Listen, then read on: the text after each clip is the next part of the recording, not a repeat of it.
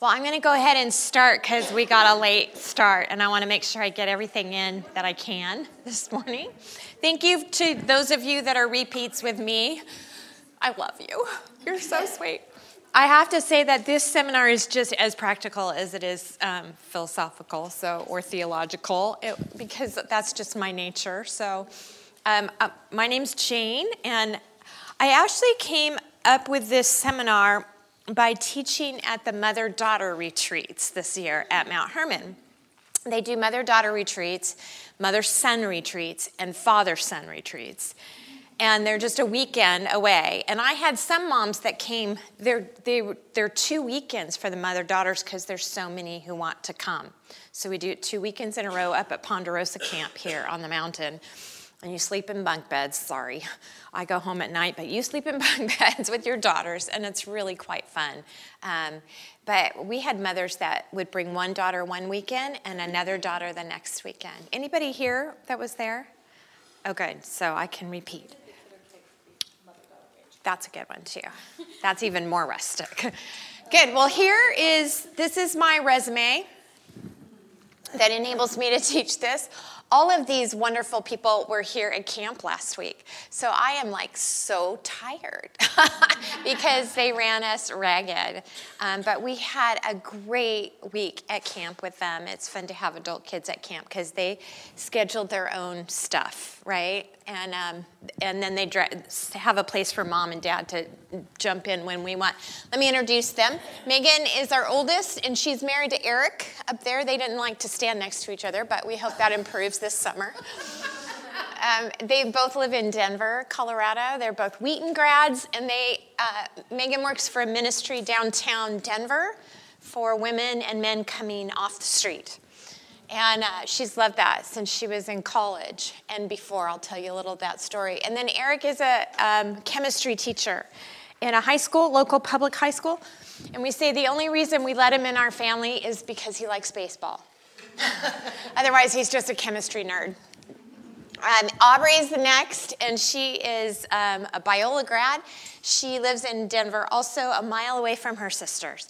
And she is a manager at a Target, which is really convenient. Like I text her, "What's on sale this week?" And you know, she's she loves um, people, but she hates working at Target. So she's looking for a new job if anybody has one for her. Okay. Um, next up is Noelle. She's over on the end here. She's been known as Olaf here at Mount Hermon, and she's working in the bookstore. You might see her this week in the bookstore. She came home last Christmas not feeling her best and ended up in the hospital for two weeks the week before Christmas, the week after Christmas. Yeah, you can see where I'm going. So she had a perforated appendix and ended up missing, having to uh, drop out of school for a semester to heal and then have her appendix out. So we're happy that she's going back to school August 11th. We had a empty nest for three whole months. Yeah, it didn't last long. They say this like trick birthday candles. You blow them out and they come back. Um, Caleb is our last one, and he is here this week as Bronco. So you can't tell your kids his name, okay? Bronco is his name this week because we're from Denver. And he, uh, yeah, he's a great kid. He is headed back to school to do his sophomore year at Liberty University in Virginia. So we are in four time zones across the United States. All the way, um, Noelle's at Moody Bible Institute in Chicago and we I'm going to take her there. I can't wait. I love Chicago. Best downtown ever. And I use her pass to do the bus and the train, so it works really well. and I've learned to Uber in Chicago. It's great. It's great. You never, never, ever rent a car in Chicago. So that's my resume. Um, I, I uh, love all of them equally and tell them all they are my favorite, depending on who serves me at what time. Just kidding. All right, as a mom, where do you need courage? Hi, Ruth. Where do you need courage? Homeschooling. Homeschooling. Okay, that's a whole boat of its own. yes. I told my kids I couldn't homeschool them, I'd kill them. Yes. Okay. Yeah, technology, media, good. What else? Yes. Oh, yeah, that was really good this morning, huh? Not letting Satan use your voice box. Yeah. Yeah. Yes. Patience. Yes, never pray for that, but yes, we all do. We all need it. How many of you have ever said, hurry up to your kid? oh, we're all moms, right? That comes after mom, it's the title underneath, hurry up. Yes, we all need that.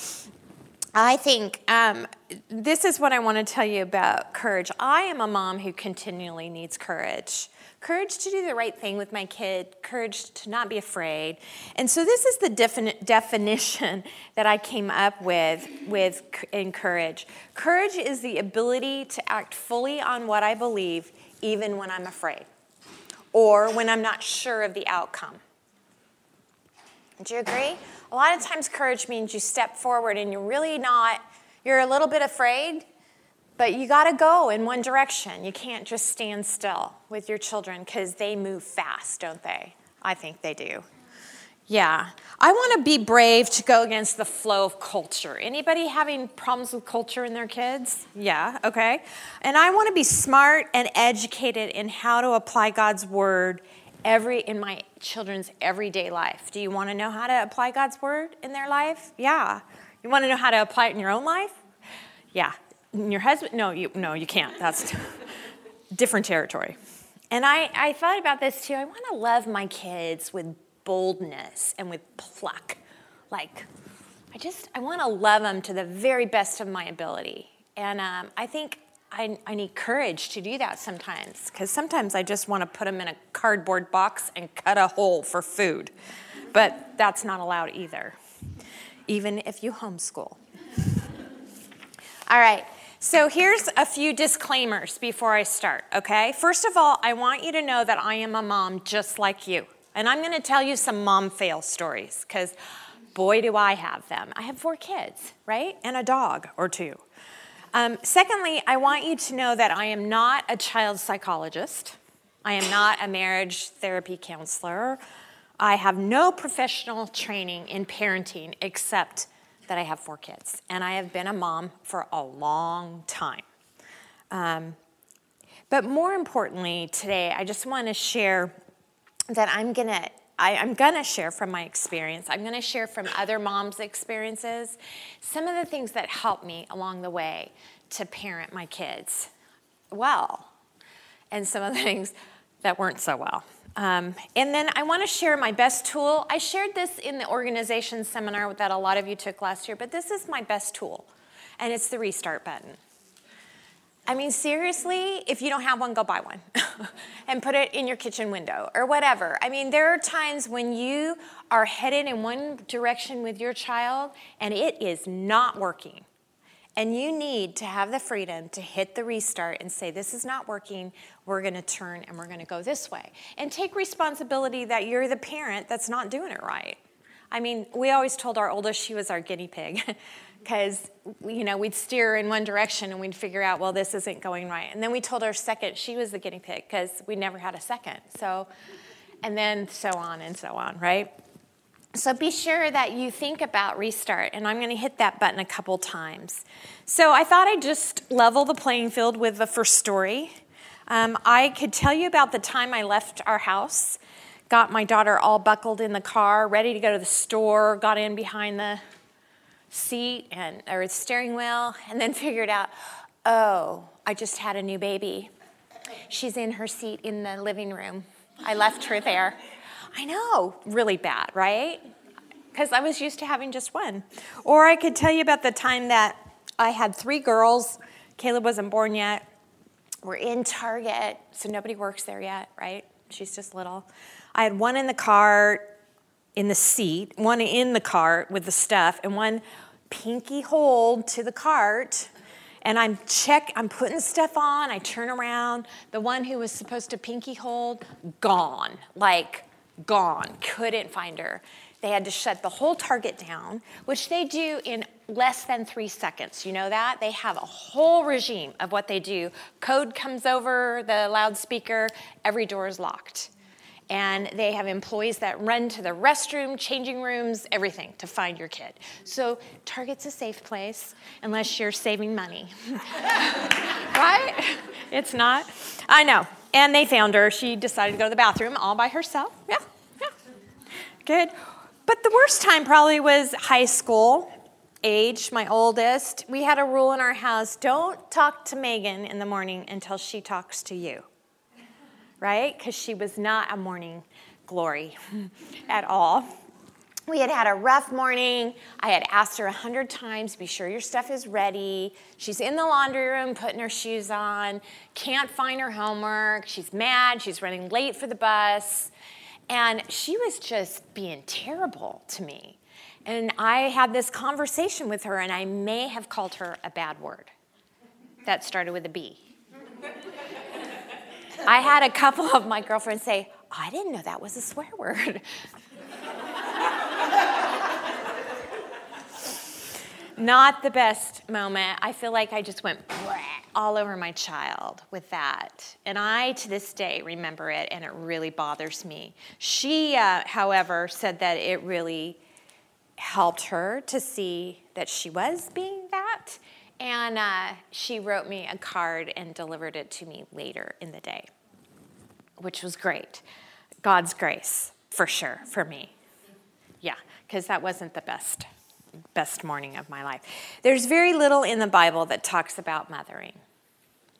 Um, but there are many good principles for us to know, like don't use abusive language on your children. There are teachings to cling to to build a foundation for being a good mother. And I want to share some of those with you today. And I want to I just want to give you courage. One, that you're doing a good job. If you're at Mount Hermon for family camp, you're doing a good job on your parenting. I guarantee you.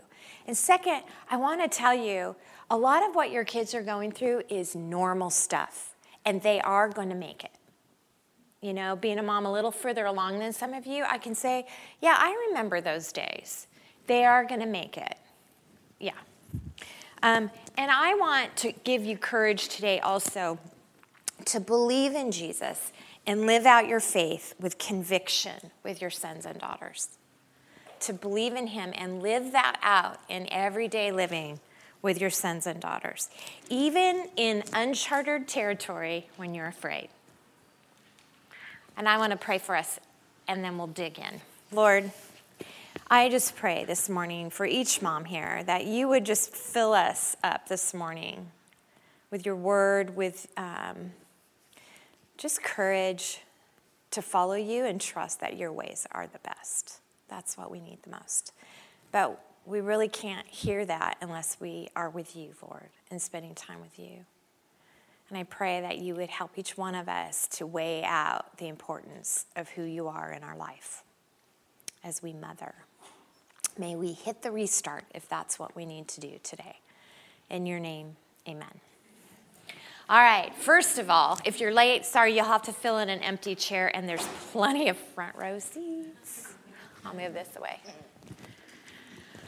All right, my first fill in, if you want to fill in thing, it's just really to keep you awake, is to fill up and follow. Fill up and follow. We all have to fill up each day of motherhood by going to the power source, and that is to spend time with God, to meet with God.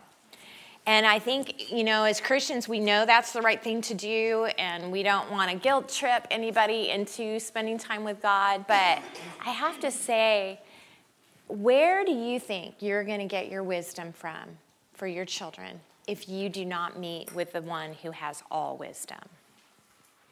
And where do you think you're going to have discernment to figure out what's going on in a child's life when they can't speak it?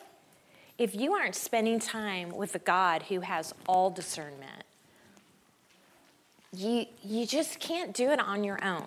And I know that from my own experience and my own human nature, I do not have the ability on my own power to give my kids the wisdom and discernment that they need. So I got to plug in to that power source. Um, and, and so I just want to talk about that for a minute. What does that look like when you have kids? How many of you have early morning kids? Like they're up at the crack of dawn? Yeah, yeah. welcome to camp. I know. Anybody have late ones?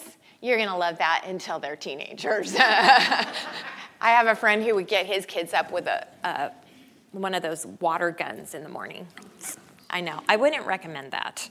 Um, I, I have found that if I can just snag away a little time in the morning, the afternoon, or the evening, it really doesn't matter what time of day, but a time alone with God, it has been so helpful for me. So helpful. I have my favorite chair, I like a cup of coffee. I, I want to recommend to you, and I have a bunch of books at the bookstore that I have not written um, that are on being a mom. I just had them collect inputs in there. I have some recommendations for you today, but I I have a Bible recommendation for you. It is not a mom Bible; it's just a Bible, okay? But um, it's called the Wayfinding Bible, and I sat on Lifeway's floor when I lived in Denver looking for a new Bible. I work with people constantly who are seekers of Jesus and do not know him or are looking to start their relationship in following Jesus. And I wanted a Bible that would be easy for them to find and follow. And so I sat on the floor, here's this wall of Bibles, and I just started taking them down and looking at them. And I had them all over the floor, and the, the lady, the salesperson was like, who are you and what are you doing? You know, but I didn't care. I wanted the right one. And I found this Bible, the Wayfinding Bible. And what it is, is it's the New Living Translation. So for seekers, it was great. But what I found is when I read Romans 8, I was like, oh, that's what they're saying. You know, that's what Paul's trying to communicate. It was like in language that I could easily understand as I communicate with my kids, as I communicate with other people. It has, what it does is it takes three reading plans through the Bible. No dates, so no guilt, right? You start on the flyover route and it gives you 52 readings through the Bible in chronological order, so you get the big picture story. And there are pictures and graphs and modern day. This is what this is what you know Bethlehem looks like, and there'll be a modern day picture of it in here. It's got all these fun, like you get a big picture, you get a like observation of the history of it, and then you get an exploration or an application. But beyond that, it has, it's just, that's a picture of my family that flew out. Um, after you read the flyover route, you can go back and then you do the direct route, and it adds in more passages. And then you can do the scenic route after that, which adds in more passages. The Bible's in normal order, but it goes through chronologically in the reading. So you read about the king who goes with the prophet, who goes with the psalm, all in order. It's really cool. Um, so it has been, I can take just one little passage in my morning and tuck it in my heart. Tuck it in my heart. And I love that. And I, um, and then what I do is I pray. And I'll tell you about that in just a second. But I, um, it's just like little practical things. I am not a good prayer to sit, close my eyes, because I will fall asleep or think of something else. Sometimes walking helps, but I have found my best method of prayer is to type my prayers out. Because I can type faster than I can write, and I don't fall asleep. And I can type and look out the window, thanks to high school typing. 101, right? So even if you punch fast, it's and then I have all my prayers saved by date and year on my computer, and I they come in handy. My husband confronted me about something the other day, which I didn't like, and um, I said, "Well, let me show you this." And I went back two days in my prayers, and I said, I took this to the Lord just two days ago. So it's His job to work on it, not yours. no, I, well, you get the idea. But I love, I love just sitting and praying um, on my computer. That's easy for me. So if you journal, however you do it, some way to really stick your head in it and stay connected to it. And in that, I pray God's word back to Him. What did He teach me today? that I could pray back to him. Um, it could be that he taught me that he knows everything and I don't. You know, it, it, however it is, I just pray back his word to him. And then I pray through the Lord's Prayer every time I pray. So, a big piece of that is your kingdom come, your will be done. And I pray that to him. And then I'm like, okay, what in today's world for me is kingdom work that you have prepared for me to do? With my kids, with my neighbors, with the grocery clerk, whatever it is, what is kingdom work for me today, Lord, that you have? I'm going to watch for it. And then your will be done. And every day surrendering my will to his will. It's just like this huge thing as a mom to be able to say, Not my will today, Lord, but your will. Help me to see the things that my kids need today that only can be given through what you have for them instead of what I, my agenda is for them. It's really, really helpful. Ladies, we got to fill up. We got to fill up on Jesus and follow him. Yes? It's called the Wayfinding Bible. It comes in a beautiful turquoise color, too, if you're a color girl. I like the brown. It comes in black, it comes in hardback. There's a section up front with it. There's a section on the side where the Bibles are, also with more of them. But it's a great Bible. You can get it online also. The other thing that I love is time with other moms and in community. That is so important. How many of you have a community of moms around you? Either MOPS. If how many of you are out of MOPS and you have nothing to do because they don't have something in your community for moms out of MOPS? Yeah, start something.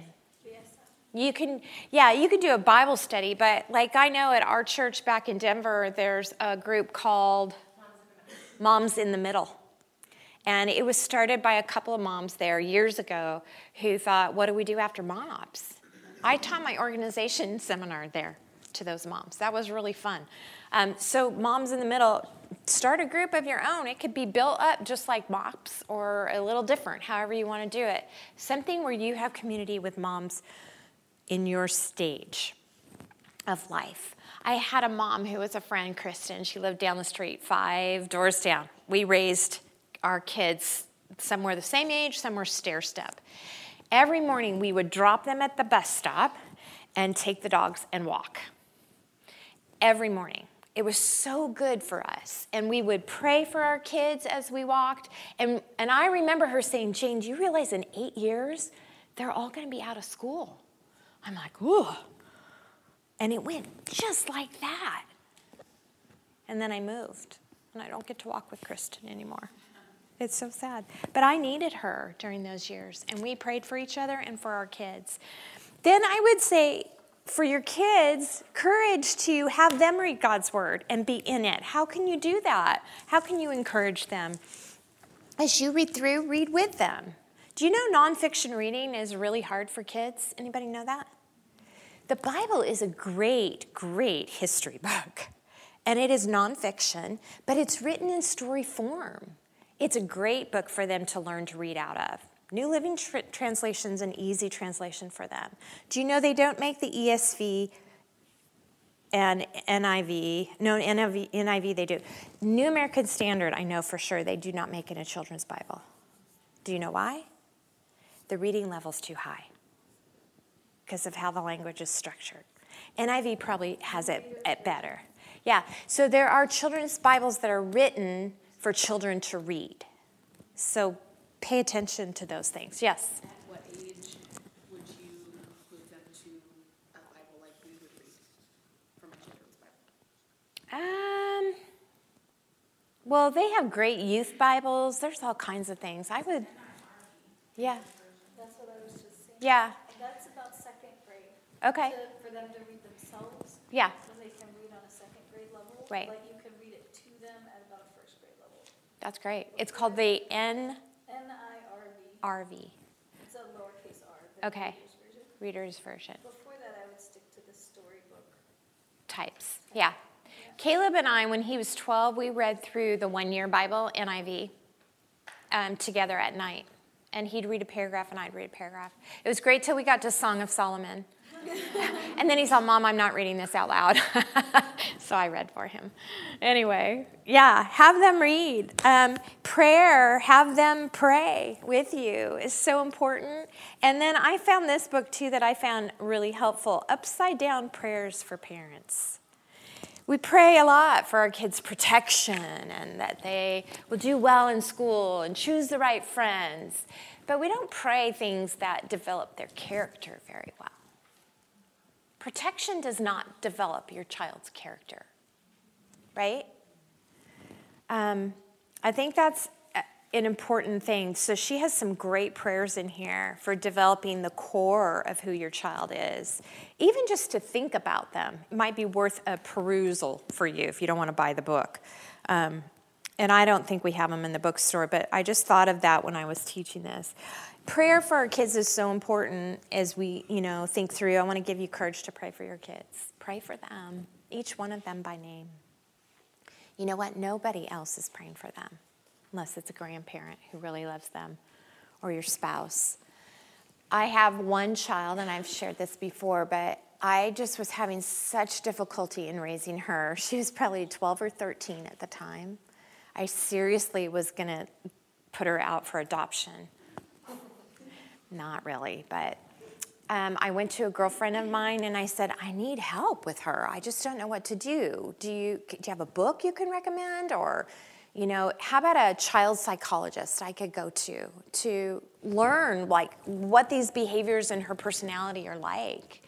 And uh, she said, Oh, I have the perfect child psychologist.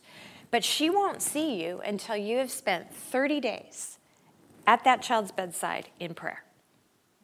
And I thought, duh, like God could help me, right? And guess what? After 30 days, she was fixed. No.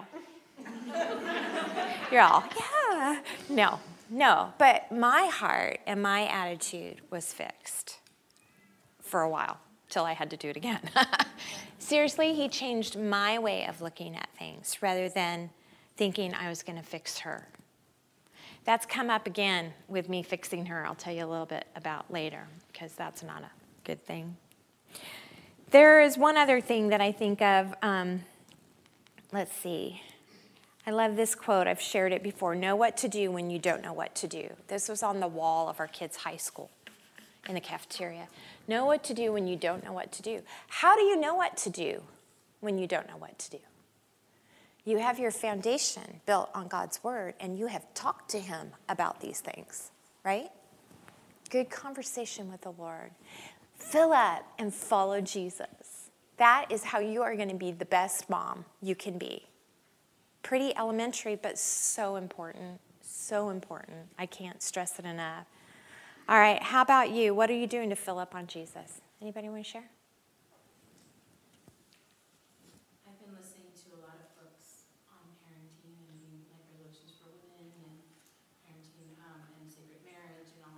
Mm-hmm. I've just been really busy. I don't have a lot of time to sit down and read. Yeah. I actually listen to the books being read. Mm-hmm. um, As you're driving or. Driving Mm-hmm. or I'm cleaning my house. Mm-hmm. It, it's really filled my heart more because I can always rewind and go, ooh, that was good. I want to hear that again. Right, right. Very good.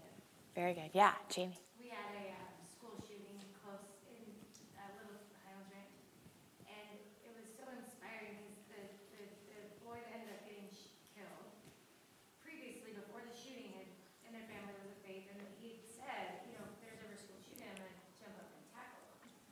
And there was a school shooting, and the same boy, Kendrick, jumped up and tackled them, and so, but previously in that conversation, the mom and dad were, you know, um, proud of his bravery to even say that he would consider doing that, right? Right. So then when that situation really came true and he was the one that did that, which ultimately saved probably so many lives. Mm-hmm.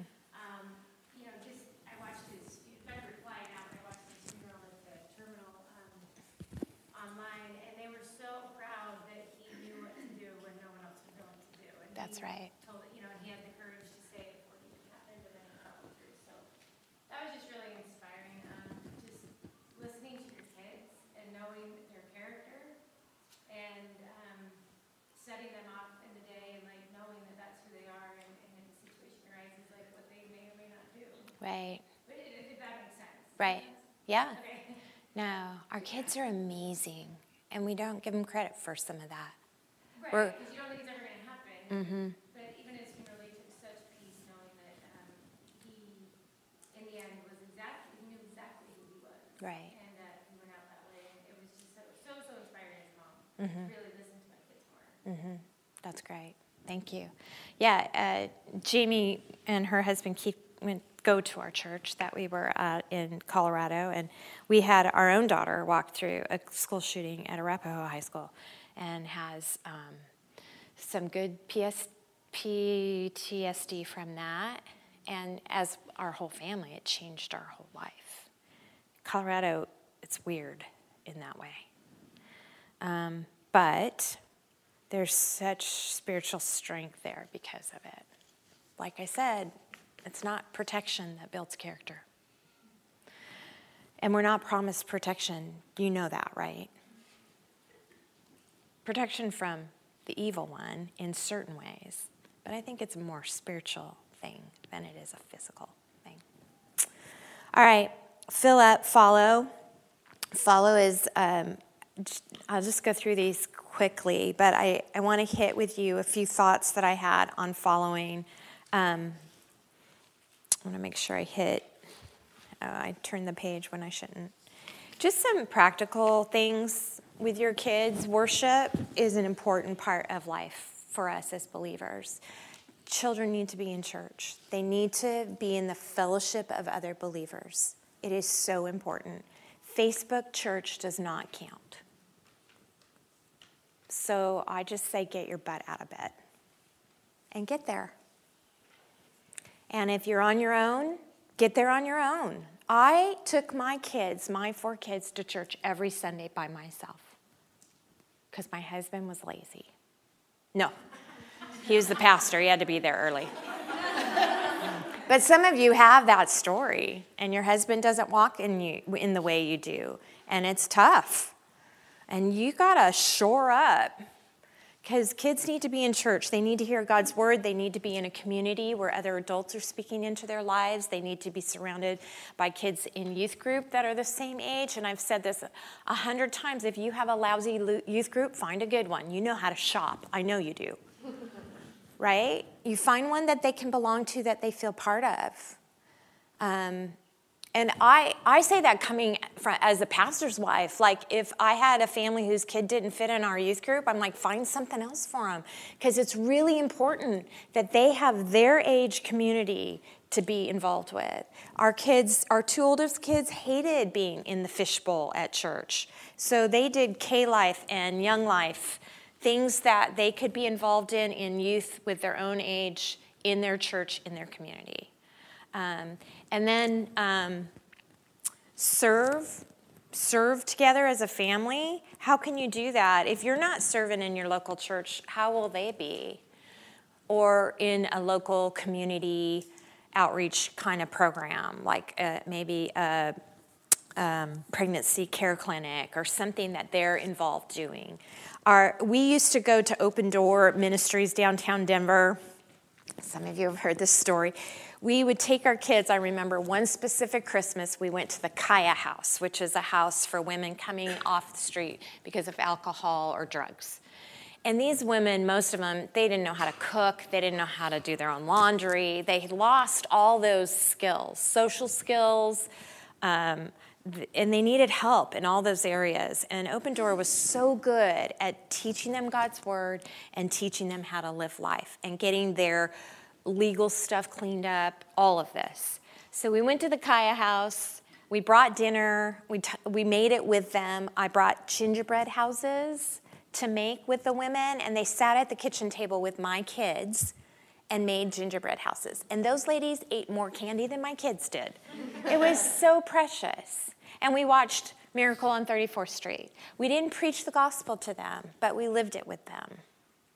And now my daughter works for Open Door. She has lived in the Kaya house and she raises money for them on a regular basis. That's what she does for her career. she probably would have never done that had we not started when they were little and taught them how to serve other people. And yay, God, like that's his work, not mine. Because I would prefer she's not like when she was at Wheaton, she every Saturday walked the streets of Chicago to share Jesus and hand out a peanut butter sandwich. And we went on her route with her one time. And these men are like, hey, Megan, how are you? And I'm like, they know her name, you know? it's not putting them in safe places. Like, she, they knew her because she loved on them. And God gave her a heart for, um, for lost people and for people on the fringe and people who have had hard times. And it has taught Mike and I a ton, a ton about generosity. She's taught us because she serves. So, serve, find a way to jump in and serve with your kids. I'm going to give you courage to do that. find a way. In the summer, when I was outnumbered, me, one to four, when they were home from school, I always had a summer theme. And one year it was serve others, serve each other. How hard is that? Sibling stuff? That's normal, by the way. I just want to tell you that's normal. And uh, so we worked. I, I, had little things that we did to go serve others, serve some of the older women in our church who needed help in their yards or whatever. I'd show up with four kids. They're like, oh, I don't know if that's a help or not, but we were there. You know, and we didn't always do it good, and they bickered and fought through the whole thing. But we, we were training and we were learning, and that's part of training, right? If you're a, anybody a physical trainer in here? Oh, good. just because you'd have to look at me. But, but I just with physical training, you train, and I like I'm a piano teacher. I can tell you this: training a kid to play the piano, you don't teach them to play a C scale and they have it down. They have to practice and practice and practice. And practice does not make perfect. Practice makes permanent. So if you make a mistake along the way, you have to hit the restart button. Okay? All right, and I just want to add this to the mix. Oh, wait, I'm going to go back. I really want to do the missions, be missions minded with your kids. They need to see what is happening in the world. There's so much going on with refugees, there's so much going on um, with, with culture shifting. Like we were in France, and I got to tell you, there were more um, Islamic people in France than there were French people. It's, it's amazing what's happening in our world.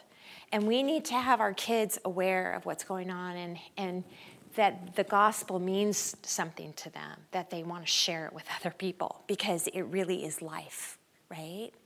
And so, missions minded, what can you do with your kids to get them to see the world? You can do that through inviting missionaries who are coming through your church into your home for a meal with their kids. You can do it by reading up on those newsletters that you get sent that you throw in the trash. Guilty of that. Like, I don't have time to read this whole thing. I'll just peruse through and see if my missionary's in there and then toss it in the trash. But there are life giving stories in there that I could be reading and reading to my kids, right? Um, we took each one of our kids on a missions trip when they reached high school individually. And um, I and we tried to go see missionaries that we knew from our church that had kids the same age. And they bonded with those kids most of the time, not everyone, but uh, uh, Megan, when we went to Spain, we stayed with a missionary there in Spain, and their daughter Alba became friends with Megan, and Alba was in Megan's wedding here at Mount Hermon years later. So there's like these little connections all over the world um, that we need to be encouraging our kids to know about. Have courage that they need to know there's other belief systems out there that they should know something about and how it's affecting our world today. And then I just want to say this what you feed, uh, nope, this one. What you feed them, they get used to. What you feed them, they get used to. If you say, I can't do, my kids can't sit through church and Sunday school, I just want to say, speak to the hand. I don't believe that. They sit through school six hours a day. And, and learning to sit through church or Sunday school for them, it's life giving for them. And um, I have, I really think it's good for them. So that would be my take on that. Fill up and follow. And then I would say this to you Christianity is, it's more than just a philosophy. Um, this is a quote that I picked up. It's a way of life. We can't confess our faith in worship services and then set it aside when we leave the building. Our faith goes with us, it permeates our thoughts and actions every day of the week. That's what it's supposed to do, right? We follow Jesus. As Christians, we don't believe in a list of do's and don'ts, right? Right? Is it about do's and don'ts? Sure hope not. We don't believe in the teachings of Jesus, although they are good and they help us live. We believe in Jesus, right? We believe in him. Our belief is in who he is, not all that he said, although we do believe that. He said, I am the resurrection and the life. The one who believes in me will live, even though they die. And then you know this one. For God so loved the world that he gave his one and only Son, that whoever believes in his teachings shall not perish. No. That's the difference. It's a huge difference because there are lots of good teachers in this world who have taught some really good stuff. But we don't believe in them, we believe in their teachings. But in Jesus, we believe both, right? But mostly, we believe in him. And I just want to say today, you know, your personal relationship with Jesus has got to be spilling out on your kids if you want them to walk with Jesus all their days. They've got to know the good, the bad, and the ugly. Like, I prayed for this, it was the wrong prayer. I should have been praying this. I say that to my kids every once in a while. Like, I've been praying this for you, but really, I need to pray this for you. I have one kid that struggles with eating. Like, coffee drinks are her favorite. All kinds of sugar coffee drinks. And I can pray all day for her not to drink sugar coffee drinks, but that's not the issue, right? It, we, we get so caught up as moms in the behavior. But the behavior is not the issue, it is the acting out of a belief in their heart. So the issue for this daughter with coffee is self control. That's a spiritual issue, is it not? Anybody have that spiritual issue? You raise it high, man. I'm there with you. Self control, it's the fruit of the Spirit. We're supposed to have it, right? And yet we sit on it more than we exercise it, I think. So, if that's an issue for you and you don't feel like your faith has been spilling out on your kid, start over. Restart. Tell them, I, you know what, my faith I've kept pretty private. And I want you to know how important it is to me. And I want you to know I'm going to start, like a sponge, I'm going to start squeezing it out on you so it drips on your head. Water torture, spiritual torture, whatever it is. All right, next, going quickly is talk or train, talk and train. Um, just, I want to give you courage to talk to your kids. Communicate. You cannot over communicate with them, even though they think you can. right? Some of them think you can. My parents' generation didn't do so well at talking. Like, I found out about sex from my sister. That was probably just fine, actually, at that point. Um, I wanted to change that in my mothering, and I wanted to have conversations that felt more free and more natural. And I mean, a mom fail on that. I remember our first, Mike and I decided, I'll tell the girls about sex, you tell the boys. Well, we had three girls, and he got one boy. I'm like, that's not fair. So, but I had lots of practice, practices. So by the third girl, I got it right. So the first one, though, that was my mom fail we're in the car, and she's buckled in the back seat. So I don't really have to look at her, but one eye through the mirror every once in a while. And I somehow it came up. You know, it just has a way of doing that. And you just give them what they need for the moment. You don't have to give them the whole nine yards. And I knew that, but didn't remember it in the moment. so gave her the whole, and she's sitting in the back seat. I could just see the shell shock on her eyes, in her eyes. And then we went to the grocery store.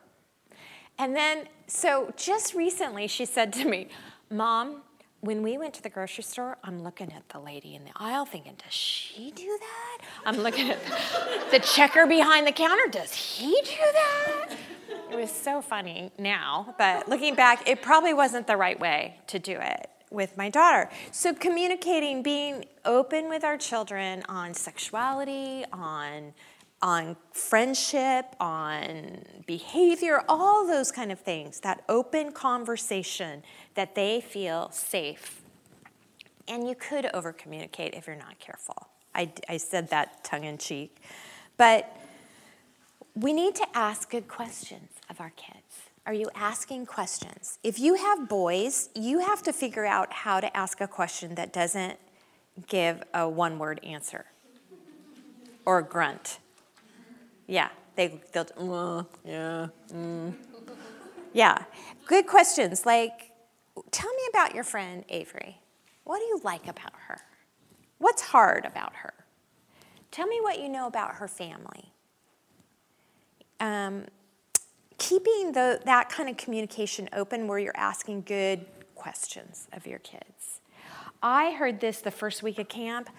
I'm so mad that I didn't think of this when my kids were younger, but since some of you have younger, I'm just going to pass this on to you. We need to have the hard conversations about faith at our kitchen table with our kids. Because you want to have those conversations that you can answer and you can have them researching rather than them hear it from their high school professor or their first college professor that says the Bible contradicts itself, it's not accurate, it doesn't have enough copies, it's da da da da, the Jesus you follow is da da da da, he's a good man, but he's not God. Are you having the conversations at your kitchen table with your kids that are apologetic in nature, that teach them God's word? There are lots of resources out there for that. Look for them, and you ask your kid the question and watch them. They're going to start defending their faith, but you need to teach them how to accurately do it. So, just a freebie for you courage, courage. And knowing that each child is going to look different, oh my goodness, they're going to look different in how you communicate with them and how they communicate back. One of my kids, like it took me longer to get her to open up than it did to even get to the get the issue out. You know what I mean? It just took forever. But if you put her in a car at midnight with dad driving fast on the freeway, you got it all. Each one of them processed so differently. That was her way. And it was great. And I let dad go because I wanted to go to bed. And I had spent most of the day with her. So, I mean, there's just different ways. I have one that is an over communicator, like a verbal processor. Anybody have one of those in your home? Could be a girl or a boy. Yeah. And my verbal processor says what she needs to say pretty much in the first two minutes and then goes on for 20 about the same thing. And I I just can't take it. Like I'm like I listen the first 2 minutes and then mm. but I am not being a good like she'll say you're not listening to me. Yeah. And I'm learning to be a better listener. I'm learning that it's good to say, hold that thought, wait till dad gets home. Because uh, uh, we've talk, we talk about timing in our house. You know, sometimes it's not good for you to ask me that because if you ask it right now, I'm going to say no. But if you ask me in 20 minutes when I'm not concentrating on balancing the checkbook, I'd be happy to listen to you. So they know the timing thing, you know. Communicate, communicate, communicate with your kids. It's going to ask. It's going to look different in all kinds of ways. Any questions on communication? Yeah.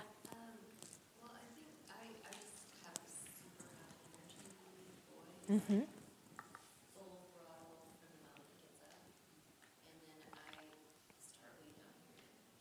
yeah. Opposites.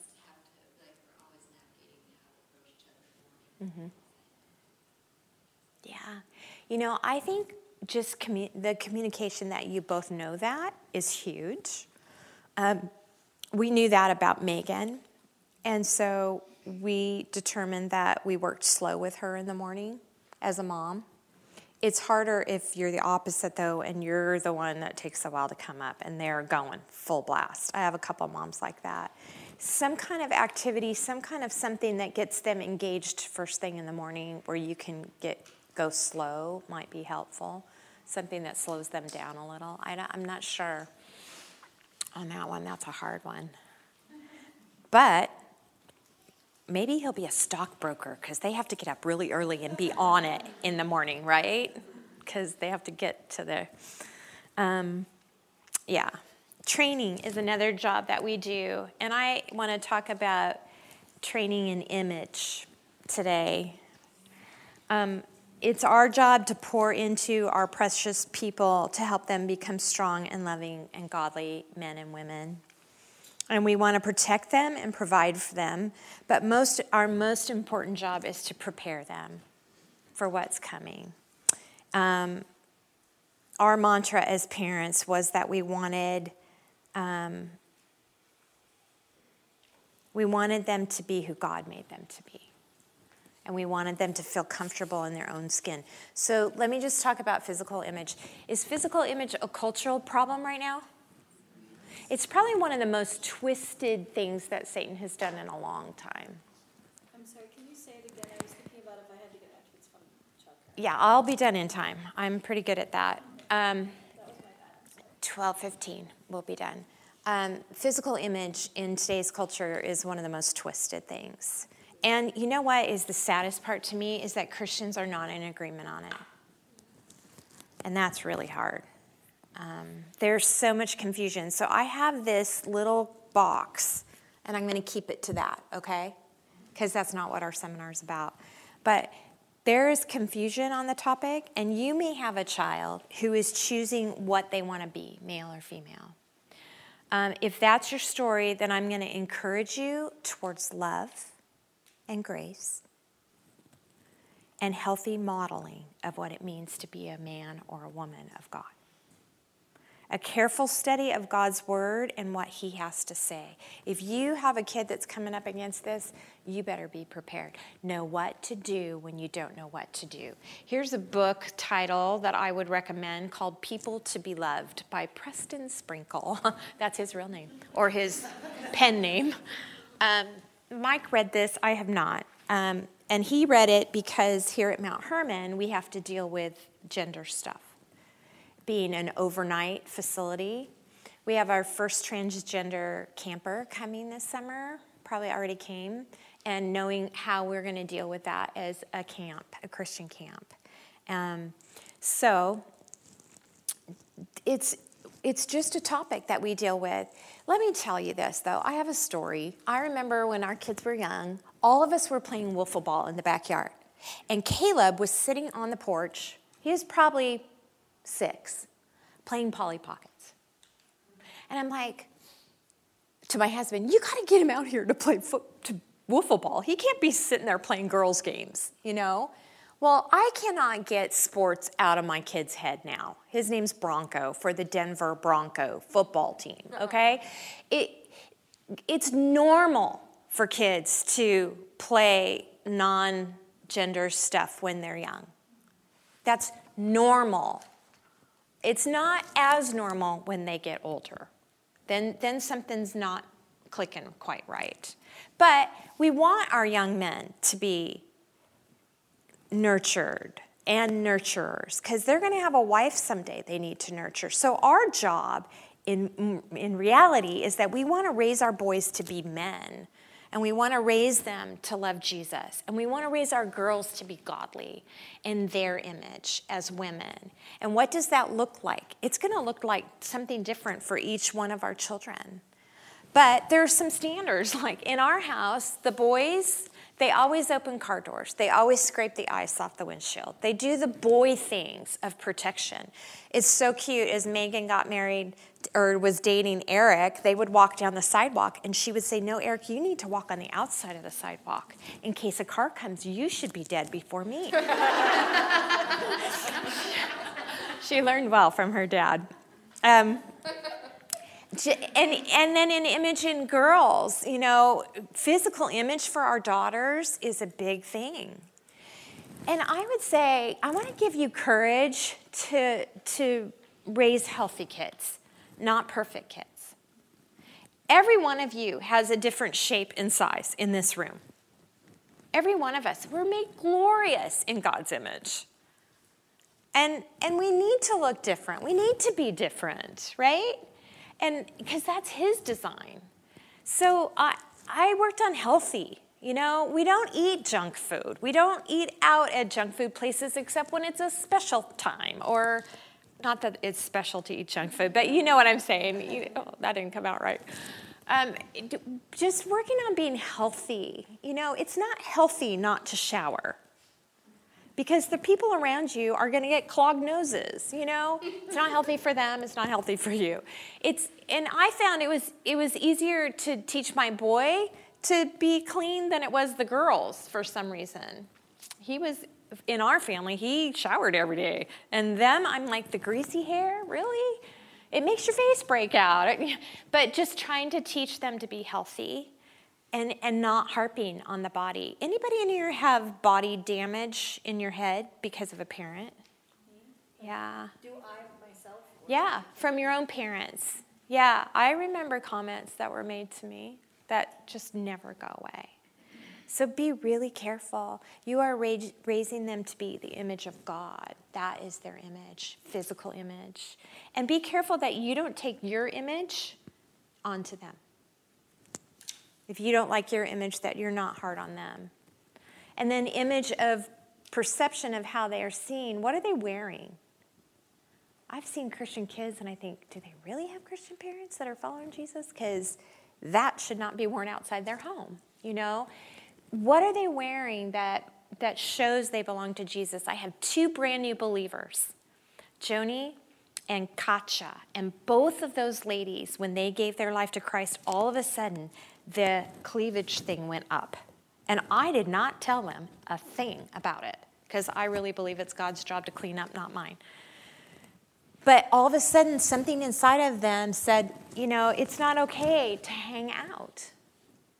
We had, we called it the bow wow shirt, right, in our family. If I bow and you say wow, it's not allowed. That was dad's shirt. So he go, that's a bow wow shirt, go change. So they knew. I mean, that, that's fun family code. You all have family code. You could add that one to your family code. We went through a period where the jeans were so low. And I said to Mike, I can't find any other jeans out there to, for them to wear. He goes, I'll take them shopping. He did. He came back and he goes, I can't find any other jeans. you know, so we got into long shirts at that point, you know, to cover those little midsections that were hanging out for, for their years when they were teenagers. And um, it's funny because Megan has to work now even at not being too modest. Her husband is like, I, I like a little V-neck on you once in a while. She goes, oh, I can't do a V-neck, you know. And it's like, yeah, you can. You know, we didn't. And I was I was more relaxed on it than my husband, and still am. And occasionally he'll say to me, That's a bow wow shirt. I'm like, oh, I'm 56. but to him, it's important. He would take the girls' prom dress shopping. And he'd say, Does that dress come with a turtleneck? you know. He learned that strapless dresses are a much better option than v neck dresses, right? Some little things like that. Also, beyond the physical, we need to train their heart. And I talked about that. When you see a bad behavior, there's a heart issue. And if you don't go and ask Jesus what it is, you're not going to figure it out. Or you're going to figure it out wrong. And then I'm going to add this one in just for free the tongue. And I'm going to say to you and to myself, the tongue is a big deal. And if you're raising sons, the locker room talk is horrible.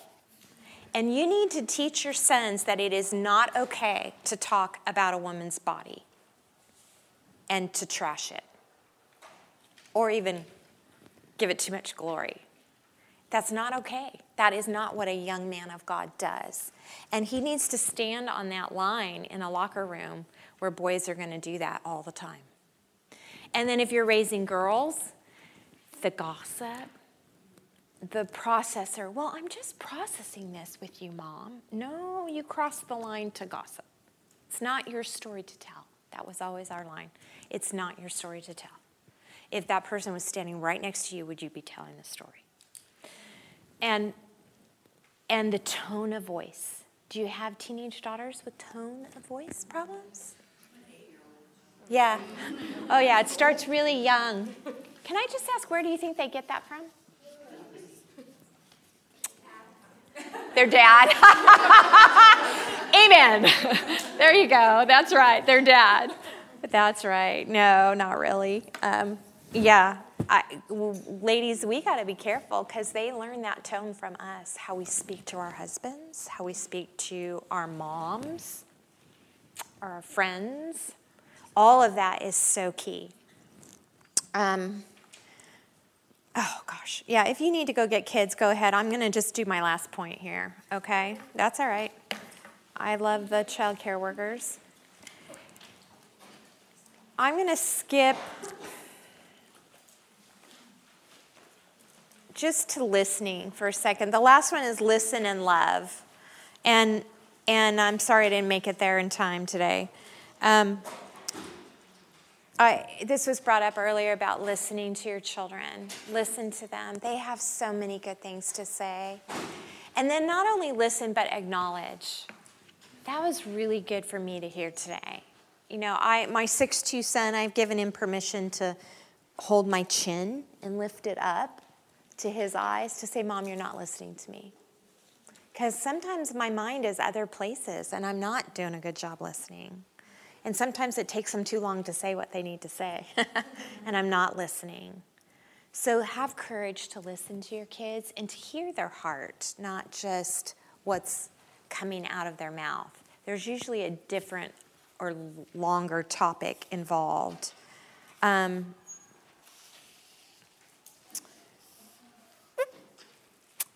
some of us need to hit the reset button on that one too. I think we've done a lot of um, highs and lows at dinner time, like where you come at dinner and it's like, what was your high today? What was your low today? And we go around the table. And that's been really helpful because you really get a better picture of what they're walking through in the lows of their life. Some of your kids won't tell their lows. Some want to have two highs, and that's okay. You know, some don't have any highs, and you say, I want a high today from you, not just the lows. Um, and then if you, this is a great book that someone recommended to me um, called Triggers. And if you have that daughter that rolls her eyes and gives you lip, it may trigger something in you that is not necessarily attractive. And I and to know what in your kids are triggering things from your own past or from your own like that make you angry quickly, it's good to know those things so that you can responsibly not react, but respond in love to your child. Um, and then if you are bad at that, again, hit the restart button. Last week I had all three of my adult daughters here, so I made them do the workshop with me. And we just did question and answer time and I kind of gave some direction as to what topics and it was so fun to hear their response and I said I said to them so what do you think my love language is? As I cuz love knowing your kids love language is a really big help to you in parenting them. And I and they all three in unison said acts of service. I'm like that's right. Clean up your mess. That's an act of service. That makes me feel loved you know just the ways that we love each other. And then one of them said the other day, don't you think that your love language, a lot of it can be, is based out of how you were raised? And I thought, oh, I've always thought of it as that's who you were made. But I would say there's some pieces of love language that are how you raise them. In our house, we're a very physical touch family. We hug, we love on each other, kids sit on each other. I have pictures of my grown kids walking down the street holding hands. That was instilled in them since they were little. And it is part of their love language because of how we've raised them. So you do have a big piece of who they are based on how you love them. And there's more, but it's time for lunch. So enjoy your day. If you have any questions or thoughts or snide remarks, please come talk to me. I'm happy to hear. You're welcome.